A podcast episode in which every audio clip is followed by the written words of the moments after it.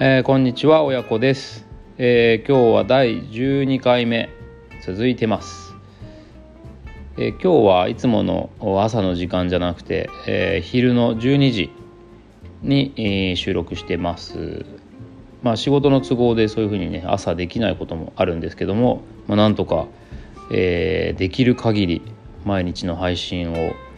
続けていこうと思っています。え、今日の内容はですねあの今までの話の流れとかじゃなくてタイトルにもこれから書きますが子育てって大人のエゴなんじゃないの？みたいなそんなことにちょっとふと昨日の晩気づい気づいたというか思わされてですねなんかその辺の話をしてみたいなと思いますね。えー、そもそもこの子育てってすごい何の違和感もなく普通に使ってる言葉なんですけどまあ、育育てっていう部分が特にん？確かにこれはなんか大人が随分一方的だなみたいなね。なんかそんな感じがしたんですよね昨日。それは何かっていうと、まあ、ちょっとあのお名前を出していいかわからないので、えー、伏せておきますがあの男の子男の子って言っていいのかな？まあいいか。あの男の子の配信だと思うんですよね。スタンド FM でこの配信も流してるんですけどそのスタンド FM のアプリでいろいろ他の配信ってどんなのがあるのかなと思って探してるうちにたどり着いたある男の子の配信があって高校生とか大学生だと思うんですけどね声の感じからすると。なんかご両親と同居してるみたいで。でその子のお父さんがある時そのメルカリの使い方知ってる？みたいなあの質問をしてきたんですって。であのまあ知ってるよって言ってでなんかいらんもんが結構あるんだよなみたいな話をボソッとつぶやいてまあでその場の話はそれで終わったらしいんですけどでその後彼があのいろいろ何だったんだろうとかって振り返ってるうちにえなんかもしかして俺になんか不用品を売らせようとしてるみたいななんかそんなことに思い当たりなんかちょっとイライラしましたみたいなねなんかそんなあだいぶちょっと今はしょってるんでちょっと真意と違ったら申し訳ないんですがまあそんな風になあの配信だったように思います。でこれ自体はあのなんていうかその子育てが大人のエゴかどうかとかっていう話に直接つながんないんですけどなんかすごい今あのこれ聞いた時に思ったのはあやっぱもう一人一人の人間なんだなって思ったんですよねその彼の言葉を聞いてると。だからなんか親ってどうしても子供は親が育てているとかっていう感覚になっているから子供のことは分かってるみたいななんかそういう感じってなんか無意識のうちに僕もあるような気がする。だけど子供には子供のすでにあのなんだろう自我があってこちらの発言に対して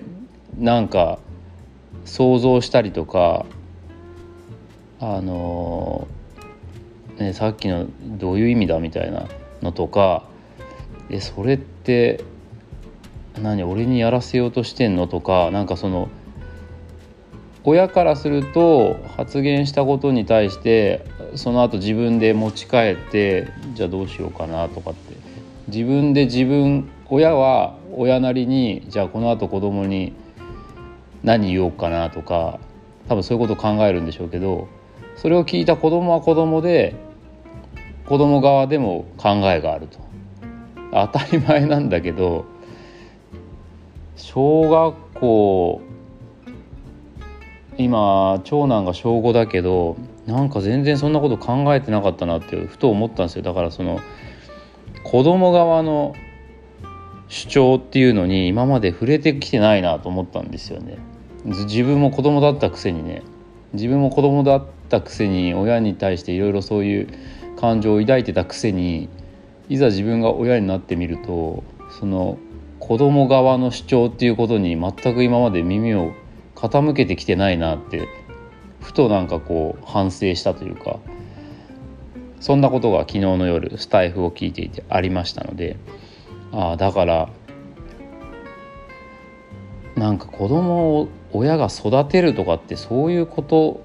を言ってるうちはダメだなと思って、まあ、特にねあのやっぱ小学校中学年ぐらい今長男が小5で次男が小2だから、まあ、ちょうどその間ぐらいにあるんでしょうね。まあ小2でももうそれはもちろんあるんだろうけどもうちょっとはっきりとした自我っていうのは多分今長男と次男の間ぐらいにあるんじゃないかな何かがなんかそんな気がしますそれはねあの、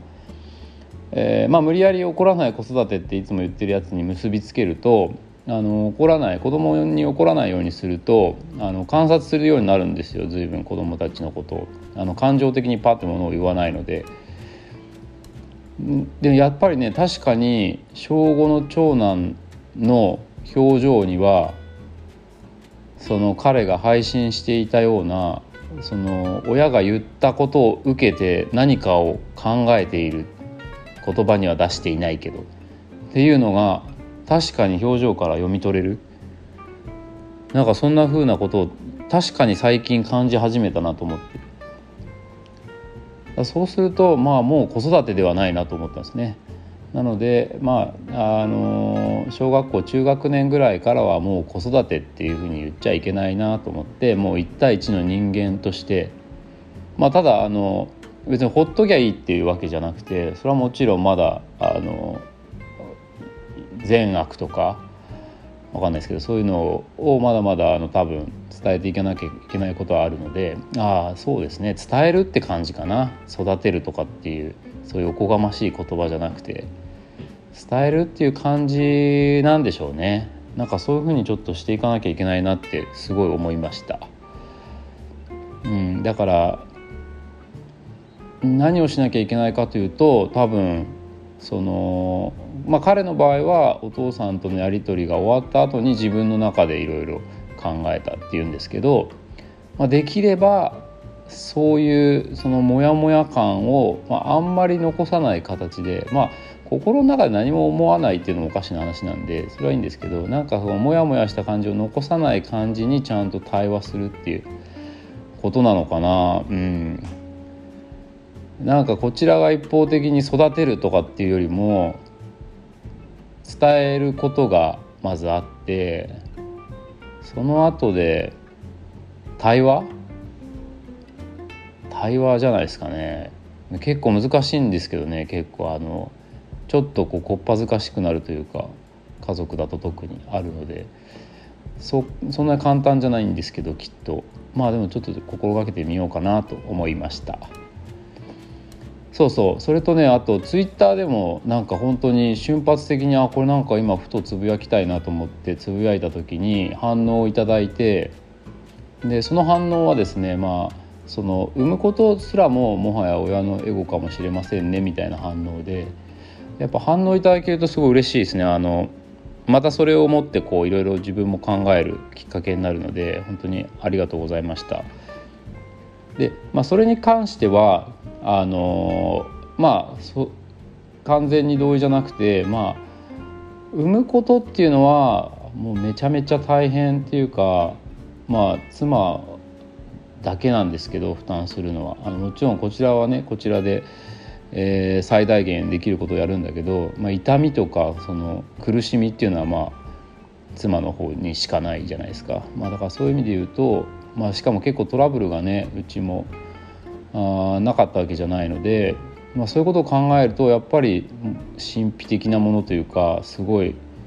運命的なもの運命的なあ何かを経て出会った自分の子供。っていうのはまああのエゴではないと思うんだけどそっからある時点できっとその子供は個人になっていって自我が芽生えてでそっからはもう育てじゃなくてなんか次のフェーズっていう感じなのかなって昨日思いましたね。というわけで、えー、ちょっとダラダラとあの話してみしまいましたが